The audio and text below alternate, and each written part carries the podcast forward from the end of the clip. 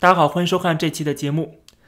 在新疆问题、香港问题和疫情的问题不断的发酵的时候，中国的国家形象啊，已经在全世界一落千丈了。以美国为首的西方国家，特别是美国和印度这两个国家，对中国的围堵、制裁以及脱钩，都在层层的加码，而且是动作频出。在这种国际环境底下，中国政府现在急需朋友，所以说王毅就跑到了欧洲的五个国家进行访问啊。没想到这一趟访问是自取其辱。我在之前的一期节目曾经专门讲过了他在各个国家所遭遇的一些情况他所想要的达成的目的几乎都没有完成。到了意大利，意大利总理不见他，见他的外交部长还要哪壶不开提哪壶啊。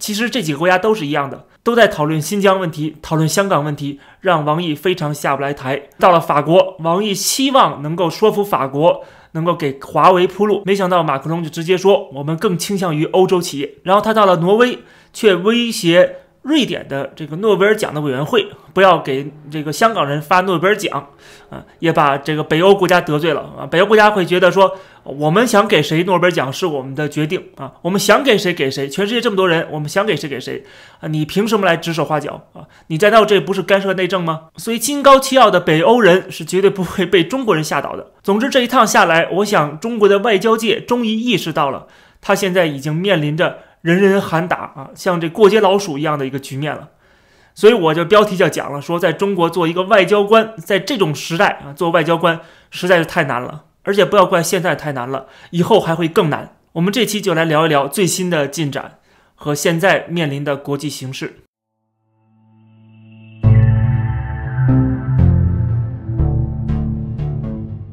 我们看到最新的消息，就是美国的新的动作出来了。就是蓬佩奥公布了美国对中国外交官的一个限制。这个新的规定说，未经美国的国务院批准，中国的外交官不再被允许访问美国的大学、会见当地的政府官员，以及在驻地以外举行超过五十人的活动。美国的理由就是说，你中国政府对美国外交官的这限制啊，不比这个少。所以说，我们要进行对等的原则，你怎么对我的，我就怎么对你。这种做法实际上中国政府无话可说，对吧？因为中国政府这样的一个国家，它是把美国当做敌人的，是有亡我之心不死的。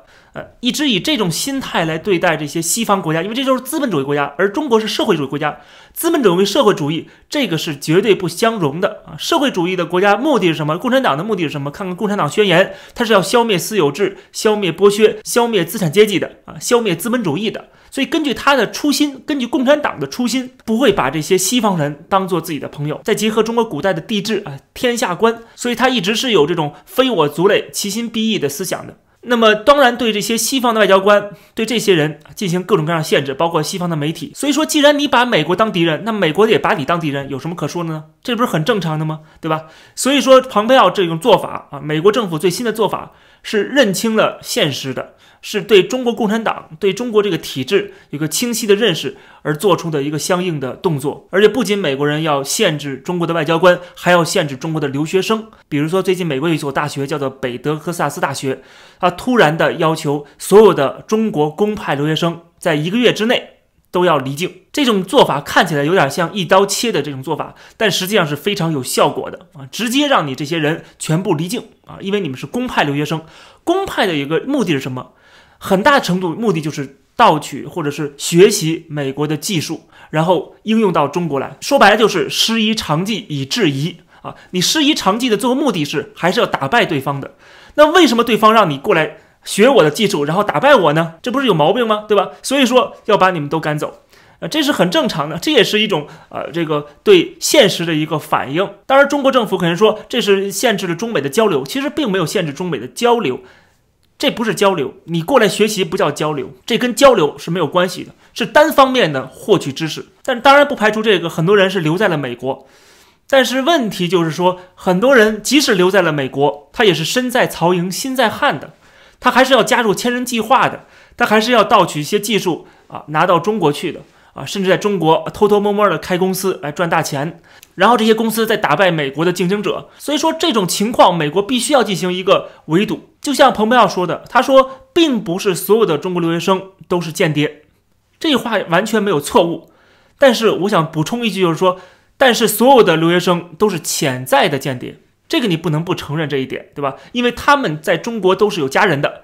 他们在中国都是有家的，对吧？他们是跟中国这个祖国是有千丝万缕的联系的。所以，当共产党如果用一些东西来威胁这些人，让他们必须要做一些违法的事情，你说他们不会做吗？你的家人在共产党的手里当人质，你怎么办呢？所以，这些人就不能得到美国政府的信任。我没法相信你，因为你跟共产党，你可能本身就是党员。而且是跟共产党、跟解放军的一些机构啊，都是有联系的。你的家人也在中国啊，你的兄弟姐妹也在中国，等等等等啊，这些千丝万缕联系让我无法相信你，无法相信你可能背着我去为这个敌国服务，对不对？因为以前睁一只眼闭一只眼，觉得无所谓。啊，你盗取点技术，盗取点技术没关系啊，可以让中国发展起来，中国富裕起来了，没准就民主化了。但是现在不一样了，现在不把中国当做一个啊会改变的一个国家了，或者说会真正的融入西方大家庭的这么一个国家了，已经认清了共产党这个体制是不会接受资本主义的，他会把这些资本主义国家都当做潜在敌人啊，潜在的要超越打倒的敌人。所以说，已经把中国当做敌国的时候，这一切做法都是顺理成章的。这也是之前我曾经讲过的，说这种做法会越来越多。果然，我们现在看到了。那么这一次，蓬佩奥只是接受媒体记者采访的时候是这么说的。媒体记者问他说：“你是不是把中国的这些留学生全部禁掉？这样的话更省事儿嘛？如果你一个一个地去调查，他有什么背景，他是不是啊有这个欺诈的嫌疑或者盗取的技术啊？这个成本太高了，直接把他们全部禁掉，强迫他们全部离开美国，不就省事儿了吗？”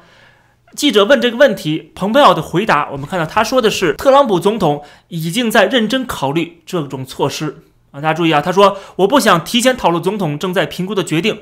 我想你会在未来几个星期、几个月里边看到更多的信息啊，说明什么？说明会有这样的动作出现，只不过可能没有像这个记者说的这么啊这么坚决，就是把所有的中国留学生、所有的中国的学者、访问学者、研究人员全部禁掉啊，可能不是这么极端的一个。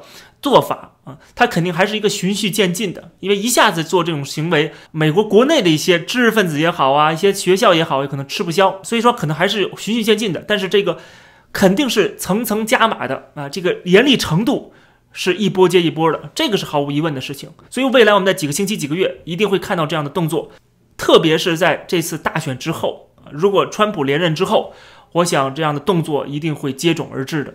中美脱钩那是势在必行的。啊，这个是没有任何的商量余地的。那么，除了美国这样的全世界最大的这个发达国家市场是这样跟中国逐渐脱钩的，实际上还有一个全世界最大的、仅次于中国的一个巨大的、庞大的市场啊，有巨大潜在能量的这个市场，就是印度也开始对中国进行脱钩。我们看到，印度最近宣布再进四十七款中国的 APP，之前已经进了好几十款这个软件了，现在再进四十七款，一共加起来现在已进了。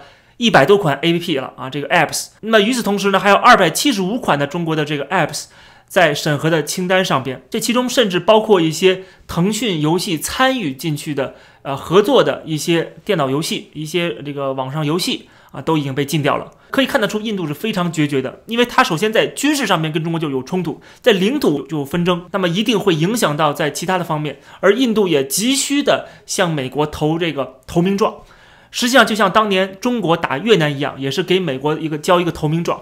今天的印度也一样啊，要打中国，给美国交一个投名状。所以，我们看到跟中国的这种矛盾的激化最严重的，不仅是美国，甚至还包括印度。美国这个全世界最大的发达国家和印度这个仅次于中国的全世界最大的一个发展中国家，被这两大国家所挑战的时候，中国实际上在国际舞台上，它的形象啊，它的。这个地位已经是非常的吃不消了，那么怎么办呢？就要急于的获得更多的帮助。那么澳大利亚、加拿大不用说，跟着美国走的；日本也不用说啊。那怎么办呢？还有一个韩国，还有一个就是什么？就是整个欧洲欧盟。但是在欧洲问题上，他们没想到出现了一个捷克。就在这个时候，捷克派出了国会的代表团访问台湾。王毅在德国访问的时候，就战狼外交的这个形象毕露啊。就开始讲说，捷克这么做会付出沉重的代价。此言一出，不仅惹火了捷克，把整个欧盟都惹火了。德国跟法国两大欧盟国家都站出来了。法国政府公开表示说，跟捷克站在一起，不接受中国对欧盟成员国的威胁。德国的外交部长也公开说，对中国这样的一个恐吓的动作、恐吓的言论是无法接受的。王毅去欧洲是为了去讨好这些欧洲国家，去拉拢这些欧洲国家，没想到却搬起石头砸自己的脚啊！在捷克问题上，却反而把这些国家得罪了。所以为什么我说啊，白折腾半天，跑到欧洲去啊，好不容易想找点朋友，没想到碰了一鼻子灰，而且最后还惹得这些欧洲国家非常的愤怒，非常的不爽，觉得中国是在。对捷克的威胁，实际上就是对整个欧洲的威胁。还有一个欧盟国家斯洛伐克的总统，他就直接说，针对欧盟成员及其代表的威胁，与我们伙伴关系的本质相抵触，这是无法接受的。也就是说，整个欧洲肯定是抱成一团的，在特别是对这个外国威胁的这情况下，啊，你威胁其中一个成员国，就等于是威胁所有人。否则的话，如果别人都不说话的话，这个欧盟就没有存在的价值，肯定是要联合起来一致对外的。这是毫无疑问的事情，这才是欧盟成立的一个原因啊，一个基础。但是中国政府的这种战狼外交已经习惯了，看到捷克这个国家啊是个小国，觉得不在乎啊，你这个捷克算老几呀？所以我就威胁他，没想到威胁他之后得罪了后面的大哥，让这些国家更看清了中国的真面目是什么。这个战狼外交，这共产党的这个体制真面目是什么？而且这里边最跟中国亲近的就是德国了。没想到德国的外交部长也直接站出来这么讲话啊，直接不怕得罪王毅，警告中国说不能够威胁欧洲的成员。所以我们看到，在美国对中国层层的进逼，